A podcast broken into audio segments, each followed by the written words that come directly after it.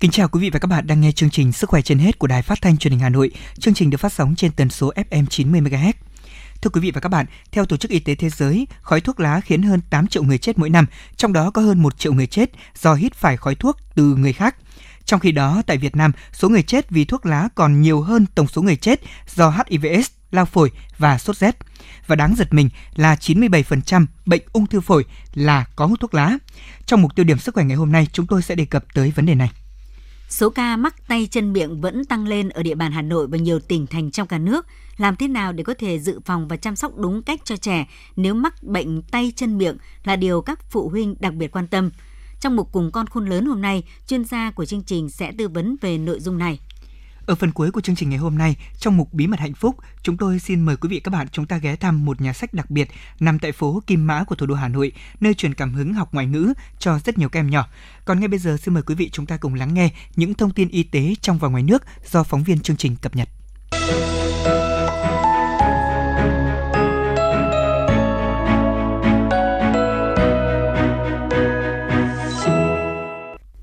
Thưa quý vị và các bạn, địa phương chậm tiêm chủng vaccine COVID-19 sẽ bị thu hồi.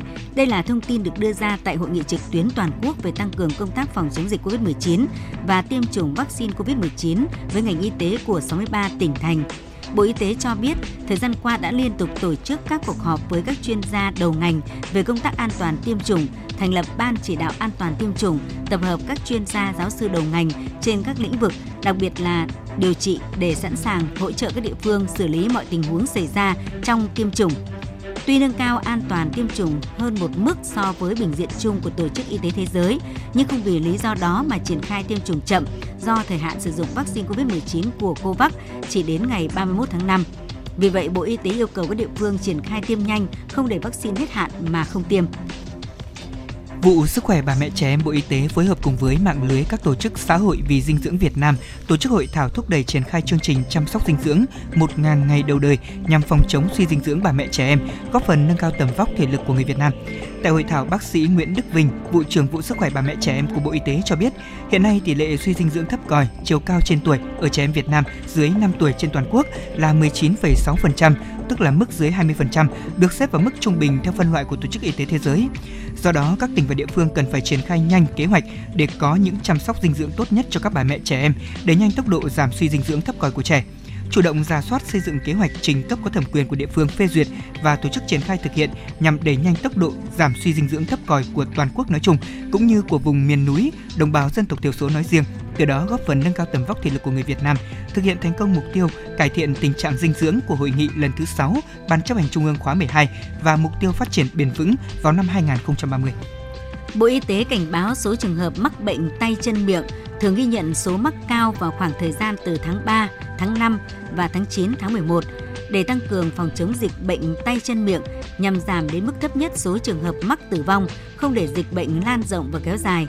Bộ Y tế đã có văn bản gửi Ủy ban nhân dân tỉnh, thành phố trực thuộc trung ương đề nghị tăng cường các hoạt động truyền thông tới người dân về các biện pháp phòng chống bệnh tay chân miệng, đảm bảo ăn uống hợp vệ sinh, tăng cường hoạt động giám sát, phát hiện sớm ổ dịch xử lý triệt để, tránh để dịch lây lan ra diện rộng, tổ chức tốt việc phân tuyến điều trị tại các bệnh viện, hạn chế việc chuyển tuyến các bệnh nhân trong khả năng điều trị nhằm giảm quá tải cho bệnh viện tuyến trên, phân luồng khám bệnh, thu dung cấp cứu điều trị bệnh nhân, lưu ý đối với các bệnh nhân nặng, hạn chế thấp nhất các trường hợp tử vong. Những ngày gần đây, nhiều bệnh viện lớn của tuyến trung ương liên tục phát đi những thông tin cảnh báo đến người dân về tình trạng mạo danh các bác sĩ, mạo danh các khoa, các phòng của bệnh viện để quảng cáo không đúng sự thật, lừa bán thực phẩm chức năng và khám chữa bệnh. Những chiêu trò này đang được các trang mạng xã hội sử dụng và đã có rất nhiều người bệnh vì quá tin tưởng vào những quảng cáo này của các bác sĩ bệnh nhân giả mà đã tiền mất tật mang. Dù cơ quan quản lý nhà nước đã đưa ra nhiều cảnh báo với người dân và xử phạt các cơ sở sản xuất kinh doanh dùng hình ảnh của bác sĩ bệnh nhân để quảng cáo, thế nhưng đóng trang này họ lại mở trang khác. Vì vậy, người dân cần hết sức cảnh giác và khi bị bệnh thì nên đến ngay các cơ sở y tế để thăm khám thay vì mua thuốc hoặc là tư vấn trên mạng. Đường hóa học có nhiều loại, nhưng không phải loại nào cũng được phép sử dụng trong thực phẩm và nếu được phép dùng, tức là giới khoa học đã cân nhắc về mặt an toàn khi sử dụng. Theo Phó Giáo sư Tiến sĩ Bác sĩ Nguyễn Xuân Ninh, trưởng phòng khám tư vấn dinh dưỡng Viam, Viện Dinh dưỡng ứng dụng Việt Nam, trong nước hiện có khoảng 10 loại đường hóa học được Cục An toàn Thực phẩm, Bộ Y tế cho phép dùng trong thực phẩm. Liều lượng sử dụng cũng được quy định cụ thể trong các thông tư. Tuy nhiên đường hóa học chỉ tạo ngọt chứ không sinh calo như bột đường thông thường. Nếu sử dụng đúng loại đường hóa học trong danh mục cho phép, dùng đúng liều lượng thì không gây hại cho sức khỏe. Theo đó, bác sĩ khuyến cáo người có sức khỏe bình thường ưu tiên tận dụng độ ngọt từ hoa quả. Nếu dùng đường thì nên dùng đường kính, đường mía. Còn đối với trẻ em không dùng vì đường hóa học không có hàm lượng dinh dưỡng. Những nhóm bệnh nhân có bệnh mạng tính như tiểu đường, béo phì nên sử dụng các loại đường hoặc liều lượng phù hợp theo chỉ dẫn của các bác sĩ. Theo Trung tâm Phòng ngừa Kiểm soát Dịch bệnh Mỹ, hiện có gần 120 nước yêu cầu phải có kết quả xét nghiệm âm tính với COVID-19 thì mới được nhập cảnh. Trong khi đó, các cơ quan chức năng của châu Âu cũng đã công bố kế hoạch cho một thẻ xanh kỹ thuật số, cho phép bất kỳ ai được tiêm chủng phòng COVID-19 hoặc là những người đã có kết quả xét nghiệm là âm tính hoặc gần đây đã khỏi bệnh có thể đi du lịch trong Liên minh châu Âu EU.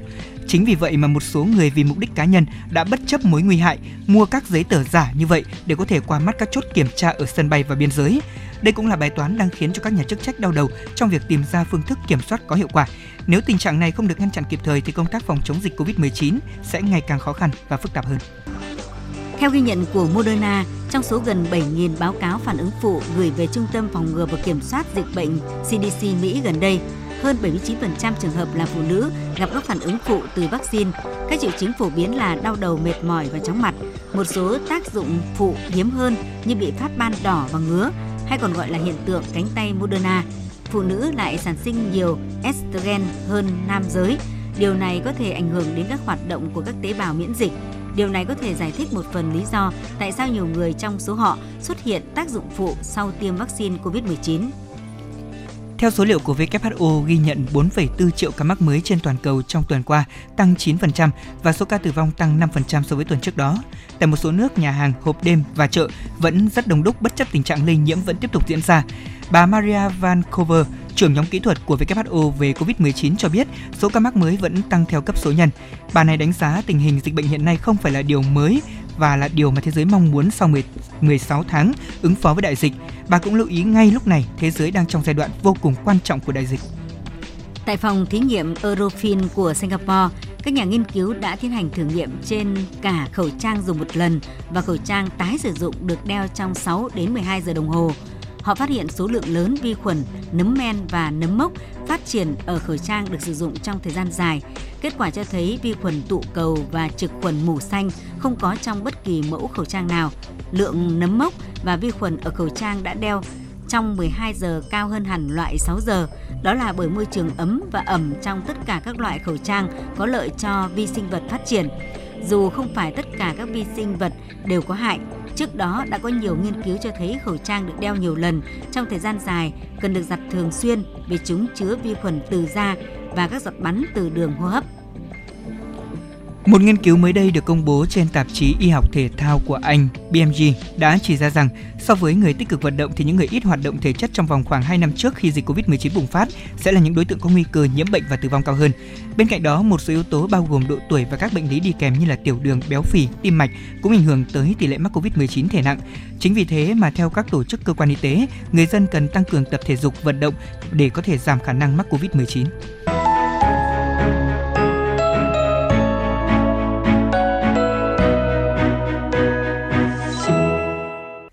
Thưa quý vị và các bạn, ung thư phổi là loại ung thư thường gặp và ngày càng có xu hướng gia tăng.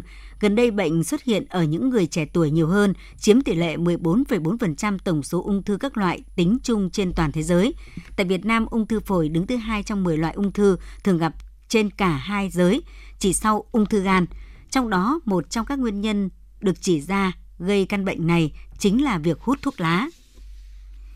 Bệnh nhân Bùi Văn Hùng, 33 tuổi ở Ninh Bình, đang được theo dõi điều trị tại bệnh viện K. Bệnh nhân phát hiện ung thư phổi sau khi nhiều năm hút thuốc lá. Bệnh nhân đến khám tại bệnh viện K khi thấy có triệu chứng tức ngực, khó thở, người mệt mỏi và được các bác sĩ cho biết là có u ác ở phổi.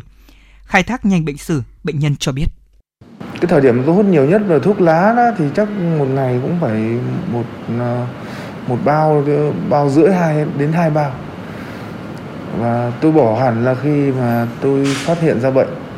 Và các bác sĩ có nói nghi ngờ là do một là do thuốc lá tôi hút lâu hai là cũng có thể do thuốc lá điện tử. Nên là tôi cũng chỉ muốn nói với các bạn trẻ rằng hãy tránh xa thuốc lá. Và đặc biệt là ai mà đang hút thuốc lá mà muốn bỏ là bỏ luôn chứ đừng có sử dụng qua thuốc lá điện tử nữa. Cùng phòng bệnh với bệnh nhân Bùi Văn Hùng, Bệnh nhân Long Xuân Hiền 60 tuổi, quê tại Lạng Sơn, cũng phát hiện bệnh mắc hai khối u ở phổi từ năm 2000, hiện bệnh di căn xương. Bệnh nhân chia sẻ. Sau ra trường là tiếp tục hút thuốc gói, nhất là làm đêm thì hầu như là đêm hút cả đêm. Từ buổi tối 7 giờ tối đến 5 giờ sáng có hôm hút gần 3 bao. Tại khoa phẫu thuật lồng ngực của bệnh viện Ca, đa phần các bệnh nhân ung thư phổi vào đây khi điều tra dịch tễ đều có tiền sử hút thuốc nhiều năm. Đây cũng được xác định là nguyên nhân chính của bệnh lý ung thư phổi hiện nay. Các bác sĩ cho biết, những bệnh nhân này chỉ bỏ thuốc khi biết mình đã mắc ung thư. Tiến sĩ bác sĩ Nguyễn Khắc Tiềm, Phó Giám đốc Trung tâm Phẫu thuật Nội soi Robot, trưởng khoa ngoại lồng ngực Bệnh viện Ca Trung ương cho biết.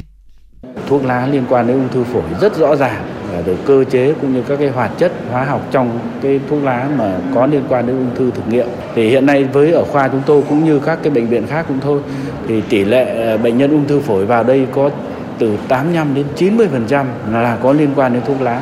Như chúng ta đã biết đấy, thì trong khói thuốc lá thì các nhà khoa học người ta đã phân tích được ra một chất đó là 34 benzopyren là một chất mà gây ung thư thực nghiệm rất rõ ràng và rất cao. Ngoài ra trong cái khói thuốc lá người ta cũng phân tích đến có từ 2.500 đến 400 các hoạt chất hóa học mà gây độc hại khác nhau. Ngoài gây ung thư phổi, thuốc lá còn gây một số bệnh lý ung thư khác ở vùng đầu cổ. Đặc biệt những bệnh nhân ung thư hút thuốc lá còn có quá trình khiến cho điều trị khó khăn hơn bệnh nhân không hút thuốc. Tiến sĩ bác sĩ Nguyễn Khắc Tiềm nói. Với những người hút thuốc lá thì thường cái đường hô hấp của người ta là viêm nhiễm mãn tính. Cái viêm nhiễm mãn tính do khói thuốc lá rồi do vi khuẩn và tăng xuất tiết. Đấy vì vậy trong điều trị chúng tôi đặc biệt trong phẫu thuật thì với bệnh nhân hút thuốc lá nhiều thì mà chúng ta mổ ngay là cũng rất rất dễ gây ra những cái biến chứng viêm phổi cũng như biến chứng rồi tử vong sau mổ. Vì vậy thông thường chúng tôi đến với chúng tôi, bệnh nhân mà hút thuốc lá nặng thường chúng tôi phải cho cai thuốc trước, hoặc chúng tôi cho những cái điều trị trị mà chống viêm, kháng sinh trước để cho đường hô hấp nó sạch, nó ổn định, chúng tôi mới bước vào cuộc mổ. và đương nhiên với những người mà người ta không có tiền sử hút thuốc lá, đến đây chúng tôi tiến hành vào điều trị ngay được. Theo thống kê, mỗi năm trên thế giới có khoảng 2,09 triệu người mắc mới và 1,76 triệu người tử vong do ung thư phổi. Đây là một trong những bệnh ung thư thường gặp và có tỷ lệ tử vong cao thứ hai trong các bệnh ung thư ở nam giới. Năm 2020, Việt Nam có thêm 26.200 người mắc ung thư phổi và có hơn 23.000 trường hợp tử vong vì căn bệnh này. Đây thực sự là một con số đáng báo động. Hút thuốc lá là nguyên nhân chính gây ung thư phổi. 90% bệnh nhân mắc ung thư phổi đều hút thuốc lá. Trong khói thuốc lá có khoảng 4.000 hoạt chất gây độc cho cơ thể, đặc biệt chất 3, 4 là chất gây ung thư rất rõ trong thực nghiệm. Vì vậy, có những bệnh nhân được chẩn đoán mắc ung thư phổi, thế nhưng họ không hút thuốc, mà có thể do họ đã tiếp xúc với một số lượng đáng kể khói thuốc lá. Đó là việc hút thuốc lá thụ động, hít phải khói thuốc lá trong một thời gian dài. Theo các bác sĩ, phát hiện sớm ung thư phổi sẽ giúp cho quá trình điều trị đạt được hiệu quả tối đa. Vì vậy, việc phòng cũng như là phát hiện sớm bệnh ung thư phổi luôn được đặt lên hàng đầu. Cách tốt nhất để phòng ngừa ung thư phổi là không hút thuốc lá. Do người hút thuốc lá có nguy cơ mắc ung thư phổi cao hơn rất nhiều, tức là khoảng 20 lần so với người không hút thuốc lá. Nếu bạn vẫn còn hút thuốc, hãy bỏ thuốc vì chúng có thể ảnh hưởng đến sức khỏe của bạn. Ngoài ra, chế độ dinh dưỡng hợp lý, bổ sung nhiều vitamin, rau xanh củ quả, đặc biệt xây dựng bài tập, vận động sinh hoạt cá nhân hợp lý sẽ giúp bạn phòng ngừa căn bệnh quái ác này.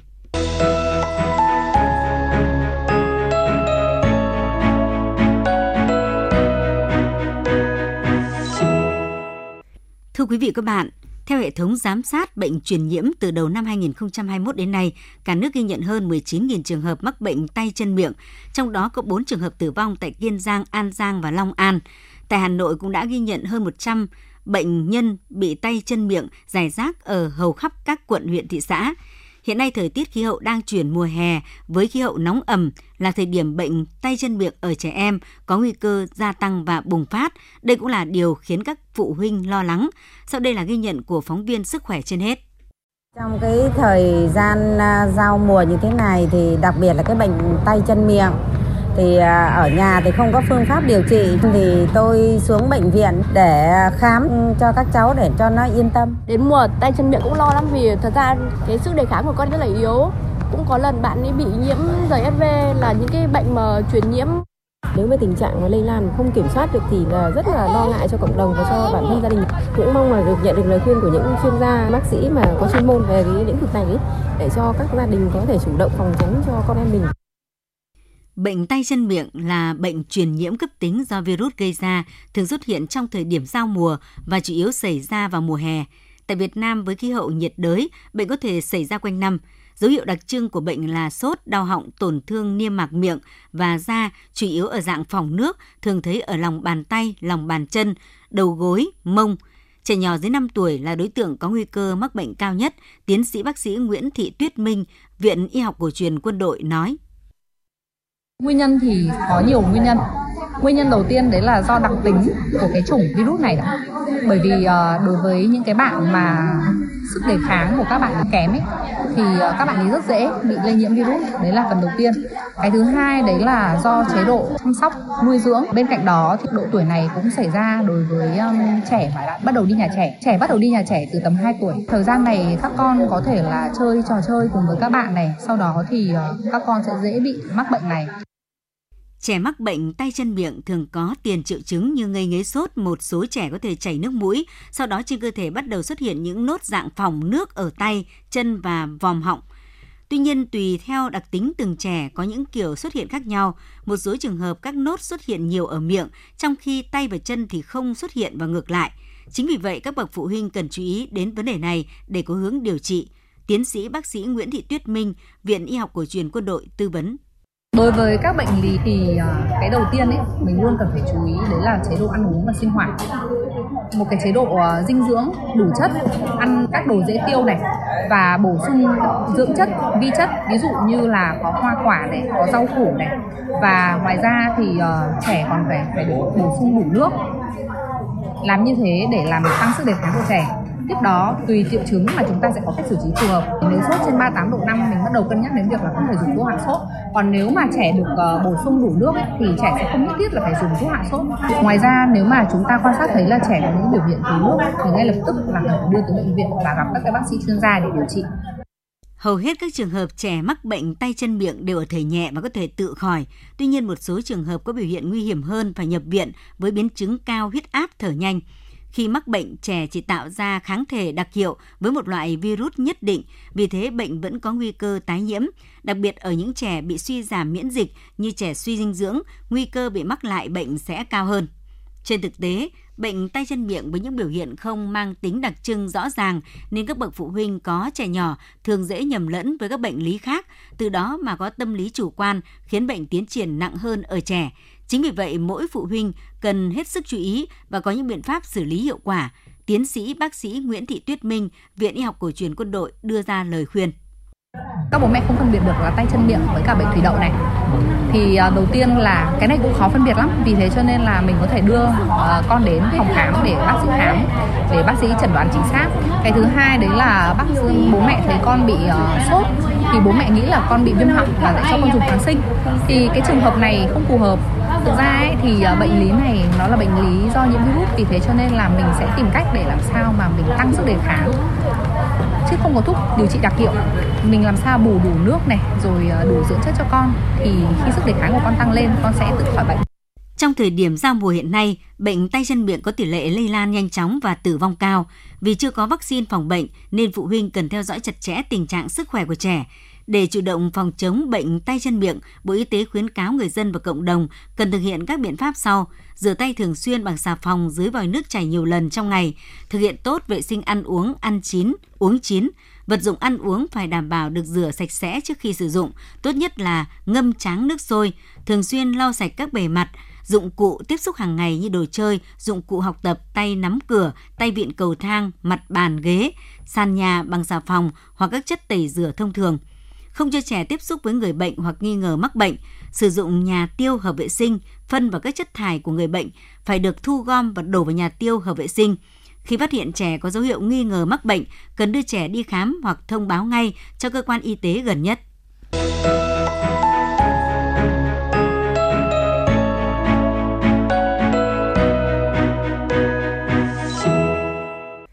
Quý thính giả thân mến, với niềm yêu thích đọc sách và mong muốn nhân rộng không gian đọc cho mọi người, anh Nguyễn Thành Trung 40 tuổi quyết tâm mở thư viện sách miễn phí với hơn 2.000 đầu sách, giúp trẻ em và những người yêu sách có nơi để tiếp cận tri thức, tạo thói quen đọc sách. Trong chuyên mục Bí mật hạnh phúc hôm nay, mời quý vị cùng nghe câu chuyện về nhân vật thú vị này. Những ngày cuối tuần, trong không gian sách miễn phí của anh Nguyễn Thành Trung Hà Nội luôn tấp nập trẻ em, sinh viên, phụ huynh đến đọc sách Nhà sách của anh Trung là căn phòng rộng khoảng 55 m2 trên con ngõ 629 Kim Mã, quận Ba Đình, được thiết kế 2 tầng, có bậc thang lên xuống. Tốt nghiệp chuyên ngành tự động hóa tại Đại học Bách khoa Hà Nội, sau đó tiếp tục theo học kinh tế tại Đức và Úc. Anh Nguyễn Thành Trung đã có cơ hội đi qua và trải nghiệm ở hơn 50 quốc gia. Trong mỗi một chuyến hành trình, sách luôn là người bạn đồng hành cùng với anh Trung. Trở về Việt Nam, nhận thấy không có nhiều đầu sách tiếng Anh, giá lại đắt, thế nên nhiều phụ huynh không có điều kiện mua cho con. Vì thế mà anh Nguyễn Thành Trung đã quyết tâm mở ra thư viện sách Mia Bookhouse với mong muốn giúp trẻ em và những người yêu sách có nơi để tiếp cận trí thức miễn phí. Anh chia sẻ. Trước đây thì mình rất là yêu thích đọc sách và cái tình yêu đó thì nó từ từ từ ông bà và bố mẹ. Sau đó thì câu chuyện khi mình có con gái thì bạn là tên là Mia và con từ hai, ba tuổi là con đã nói chuyện à, tiếng Anh, tiếng Việt cùng cả bố mẹ một cách song song giống nhau, không có sự phân biệt sau là mình cũng rất hay đọc sách cho con bằng chuyện, các các sách chuyện tiếng Anh và sau đấy thì cái, cái trung tâm ngôn ngữ và cái hệ thống của Anh ngữ của Mia toàn cầu thì nó được ra đời để giúp cho các con mà học từ tiếng Anh nó giống như cái trường tiếng mẹ đẻ. Nó tự nhiên giống như tiếng mẹ giống như tiếng Việt của mình. Thì bên mình có rất nhiều sách. Thì từ cái điều đó thì mình nghĩ là là sẽ có một cái thư viện hay một cái nhà sách nào đó bằng bằng tiếng Anh cho các con để thì các bạn nhiều các bạn đã được đọc nữa. Thì từ một cái cái cái mong muốn rất là đơn giản như vậy thôi. Thì méo ho ra đời. Nguồn sách anh sưu tầm được tích lũy qua nhiều năm, mua từ các chuyến đi nước ngoài. Hầu hết gia tài sách của anh đều có sự chọn lọc. Anh Trung luôn tìm hiểu trước, đọc nội dung cuốn sách, xem nội dung có bắt mắt, mang lại sự thích thú cho trẻ hay không. Đối với trẻ, sách không cần nhiều chữ mà phải có hình minh họa ngộ nghĩnh, dễ nhớ, truyền thông điệp dễ hiểu đến trẻ. Anh luôn mong muốn tạo được thói quen đọc sách cho trẻ ngay từ khi còn bé để có thể phát triển toàn diện về mặt ngôn ngữ, sáng tạo và trí tưởng tượng. Anh Trung cho biết anh luôn cố gắng kiếm tìm, sưu tầm nhiều nguồn sách, đề tài khác nhau cho các em nhỏ. Đó không chỉ là sách về văn học, sách tô màu mà còn có nhiều sách về tự nhiên, khoa học và thiên văn học. Gia tài sách của anh Trung được tích lũy qua nhiều năm, mua từ các chuyến đi nước ngoài. Để chọn được một cuốn sách, đặc biệt là sách dành cho trẻ em, anh Trung thường phải đọc qua rất nhiều để biết nội dung, sau đó xem sách có cách viết lôi cuốn, trình bày bắt mắt không. Sách cho trẻ cần thiết kế bắt mắt dày dặn để chúng thoải mái lật dở mà không bị rách. Sách cũng không cần nhiều chữ mà minh họa cần ngộ nghĩnh và truyền thông điệp dễ hiểu. Những cuốn chuyên sâu về nhiếp ảnh, động vật, vũ trụ, kinh tế hay có lượng xuất bản giới hạn thường đắt và khó mua. Anh Trung đã từng cất công mang cuốn The Hidden Life of Tree từ Thái Lan hoặc tới nhà sách lớn nhất châu Á, Kinokuniya để mua cuốn về lịch sử loài rùa với giá khoảng 2 triệu đồng. Nhiều bạn trẻ tìm đến Mia Book không chỉ vì có chung sở thích đọc sách, giao tiếp bằng tiếng Anh mà còn mong muốn đồng hành cùng với anh Trung trên con đường đưa tri thức đến với mọi người. Bạn Vương Ngọc Ánh, quản lý Mia Book House chia sẻ. Mình cảm thấy ờ, đây là một việc rất là tuyệt vời bởi vì ít ai có những người mà người ta sẵn sàng người ta mở ra một cái nơi như thế chỉ để mọi người đến và đọc sách bởi vì nó rất là tốn rất nhiều con còn tiền bạc ngoài ra thì còn công sức này rồi cả mọi thứ nữa Ờ, nói chung là việc anh làm thì mình thấy nghĩ là rất là tốt tuyệt vời. Mình hy vọng là sau này Mia sẽ được nhiều người biết đến hơn và mọi người sẽ đến đây hơn để uh, có thể lan tỏa được cái uh, niềm yêu thích đọc sách đối với mọi người và đặc biệt là cái uh, mọi người có thể đến đây và mọi người nói trao dồi khả năng ngoại ngữ có thể phát triển khả năng nói tiếng Anh của mình. Khi đến với Mia Book các em nhỏ sẽ được học tiếng Anh như tiếng mẹ đẻ, vừa học vừa chơi và không bị gò bó theo cách học truyền thống cũ. Thêm vào đó với không gian ấm cúng, đầu sách phong phú, bao gồm sách hình, sách viết về các chủ đề rộng lớn như là văn học, lịch sử, thế giới động vật, các kỳ quan thế giới, vũ trụ đã tạo ra cho các em một môi trường học tập rất khoa học và sáng tạo. Cùng đồng hành và chứng kiến những thay đổi tích cực về nhận thức của con mình khi đến với Mia Book trong thời gian qua, chị Phạm Thị Hồng Luyến ở quận Đống Đa bày tỏ là mong muốn là có nhiều những mạnh thường quân, với người có tâm huyết đối với cái sự nghiệp giáo dục, giống như anh Trung mang đến những cái điều mới, đến những cái thú vị cách làm thông minh cho xã hội. Và đặc biệt là cho đối với trẻ sẽ được ờ, học trong một cái môi trường tốt hơn. Hy vọng là sẽ có rất nhiều người thứ nhất là ủng hộ. Thứ hai là hưởng ứng từ với những cái phong trào đọc sách để dành cho thế hệ của chúng ta có kiến thức, có khả năng thích nghi và có khả năng lan tỏa những cái điều tốt đẹp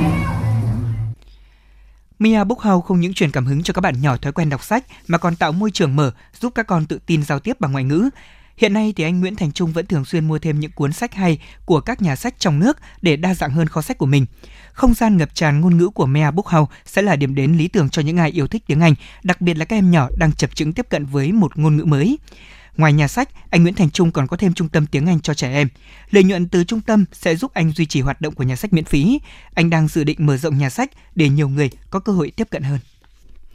Quý vị và các bạn thân mến, quả thực nhà sách là một điểm đến lý tưởng cho những ai muốn học tiếng Anh, đặc biệt là các em nhỏ đang chập chững bắt đầu một ngôn ngữ mới. Hãy đến nhà sách để trải nghiệm và gặp gỡ người sáng lập tâm huyết này quý vị nhé. Đến đây thì chương trình Sức khỏe trên hết xin được khép lại. Rất cảm ơn quý vị đã cùng đồng hành với chúng tôi trong 30 phút vừa qua. Chương trình hôm nay do biên tập viên Hoa Mai, Hoàng Anh, kỹ thuật viên Thanh Hằng cùng các phát thanh viên Lê Thông Thanh Hiền thực hiện. Xin kính chào và hẹn gặp lại.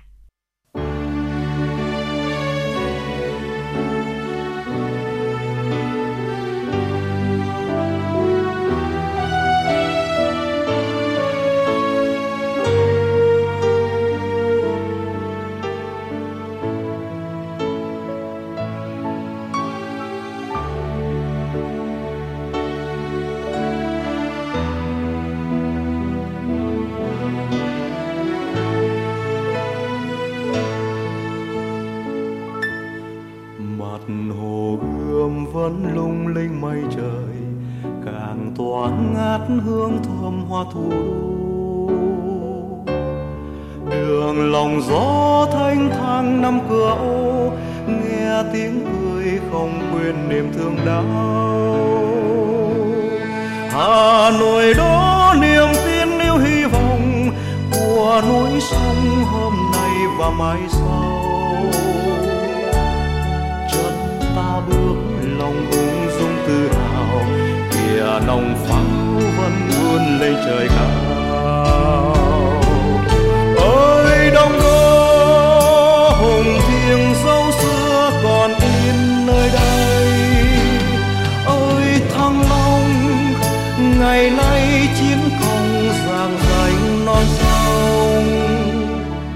Hà nội mến yêu của ta, thủ đô mến yêu của ta. Là ngôi sao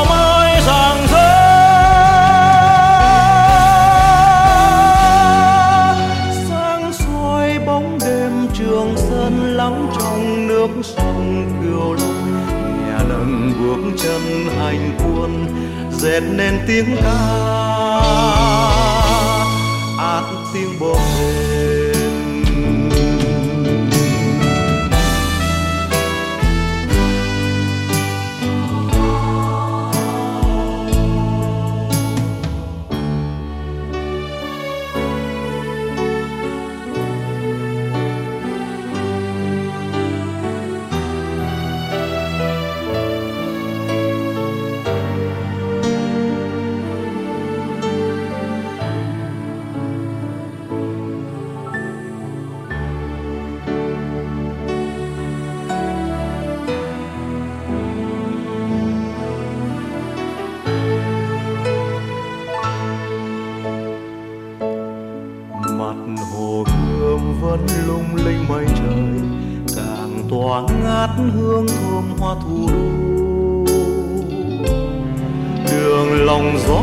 anh hàng thang năm cửa ô nghe tiếng cười không quên niềm thương đau.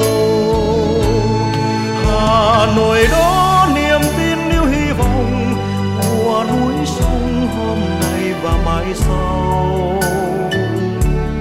Chân ta bước lòng ung dung tự hào, kìa nồng pháo vẫn vươn lên trời cao.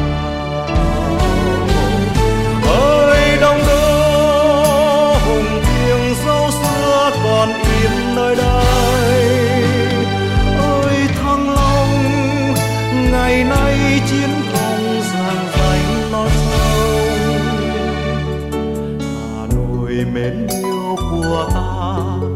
Thủ đô mến yêu của ta là ngôi sao mai rạng rỡ. Sáng soi bóng đêm trường sơn lắng trong